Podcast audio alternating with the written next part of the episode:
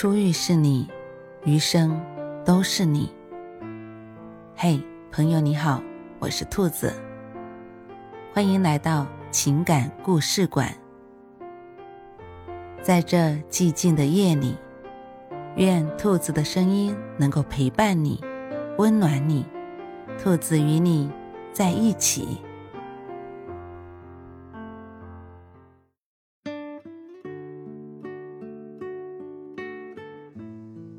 男人动情后才用这种语气和你聊天。男女之间从认识到接触，再到见面相处，一开始的语气是客客气气的，甚至是怯怯的、弱弱的。男人对女人，第一是看对眼，第二是看顺眼，最后才是情人眼里出西施。动情后语气就变了，不再客套，也没有敷衍，而是变得直截了当，对你流露出无比真诚的内心。他也变得善谈了，更多的充满热情了。那种敞开心扉、痛快淋漓的交流，感觉真的太爽了。这就是一个男人对女人动情后的真实表现。只有动情才会用心对待。动情后的男人聊天中藏着耐心。卢山和圆圆是高中同学，圆圆一直暗恋英俊潇洒的卢山，但卢山对她好像不来电。两人到了成婚的年纪，各自找了爱人。时隔多年，两人无意邂逅，那一瞬间，圆圆情不自禁地喊出了卢山的名字。卢山的眼里掠过无比惊喜，他看到神采飞扬、气质出众的圆圆，愣了老半天，说：“圆圆，你变化太大了吧？”“是啊，当初的丑小鸭早已变成了白天鹅，不仅形象端庄大气，有气派，还是一家外企的部门经理，一辆宾利座驾，价格不菲。”卢山却娶了高中的班花，过着朝九晚五的普通工薪一族按部就班的生活。那一刹那，卢山认出了这个曾经对自己暗生情愫的语文科代表。说实话，他一下子动心了。卢山加了圆圆的微信，并要了地址。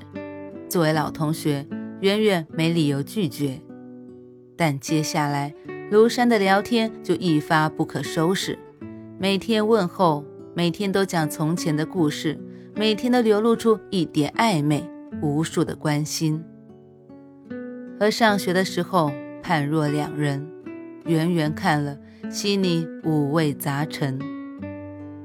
记得自己曾经写给卢山一封情深意重的信件，表露出无比的爱慕之情，但卢山当时只回了几行字，说：“圆圆，你是在单恋，我祝你在前面绚烂的港湾里找到属于你的陈雀、露珠、含苞和朝霞。”拒绝很委婉，回答很清晰。那一夜，圆圆失眠了，泪水打湿了枕头。她发誓这辈子不再搭理卢山。感谢卢山的拒绝，圆圆从此开启了发奋模式。那年，全班同学只有圆圆考上了985院校，并顺利保研，而卢山不过考取了一所普通大学。毕业和班花组建了家庭，而那班花不过是空有一副好的皮囊罢了。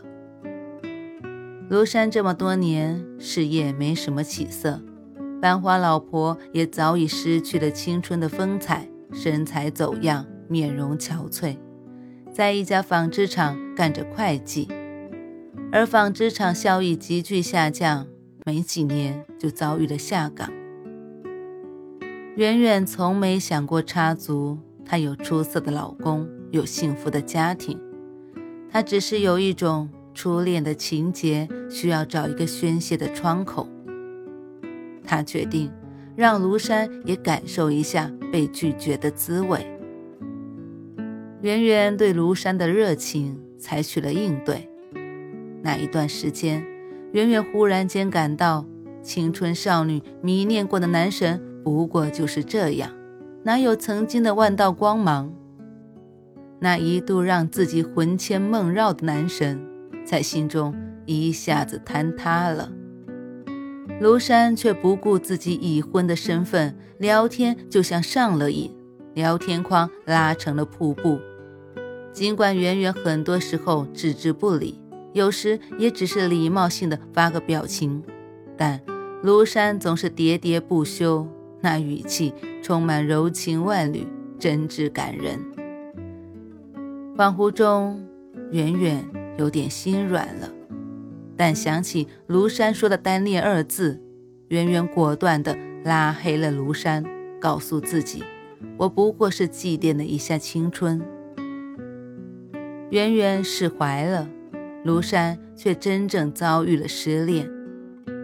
这一次，他深感单恋的是他自己，但是他已经无药可救，他深深地明白自己已经对圆圆无比动情了。动情的男人聊天的语气充满好奇。一个男人对一个女人动情，他就会无比的上心，他会无时不刻地关注女友的朋友圈，看她每一张晒图，看每一次朋友圈去感悟。他会放大图片，看女友背景在哪里，桌子上摆的什么咖啡，什么鲜花，女友手里拿着什么包包，穿的什么品牌的服装。于是他送女友礼物就有了目标，因为他细腻地发现女友的所爱。所以对你动情的男人根本不需要问你喜欢什么，要什么礼物，而是从平时的聊天里早就知晓你的心思，明白你的喜好，也知道你的兴趣。动情的男人每次聊天都恋恋不舍。聊起天来，时间过得飞快。当女友提出再见，他感觉还有很多话没有说完。他多想让时间停住，感觉两个人有说不完的情话。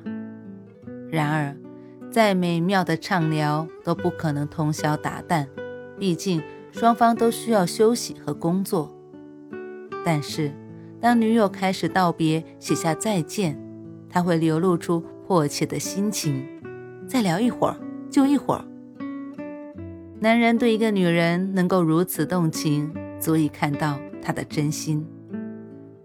一段感情需要互动，而两个人的投入才能激发出爱情的绚丽。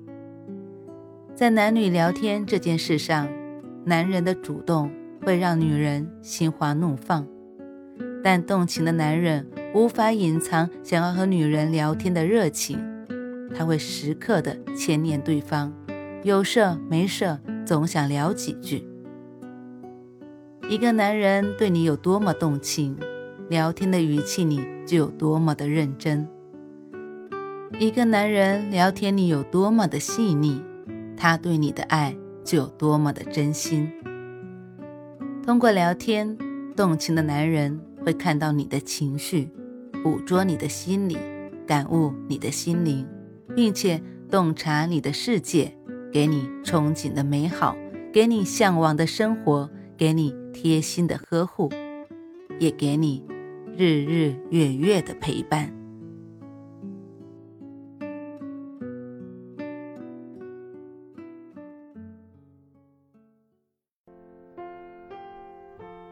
晚安，正在听故事的你。如果你喜欢兔子的声音，或者喜欢这个情感故事，别忘了多点赞，多评论，多打赏哦。兔子感谢你的支持和鼓励，祝你晚安，好梦。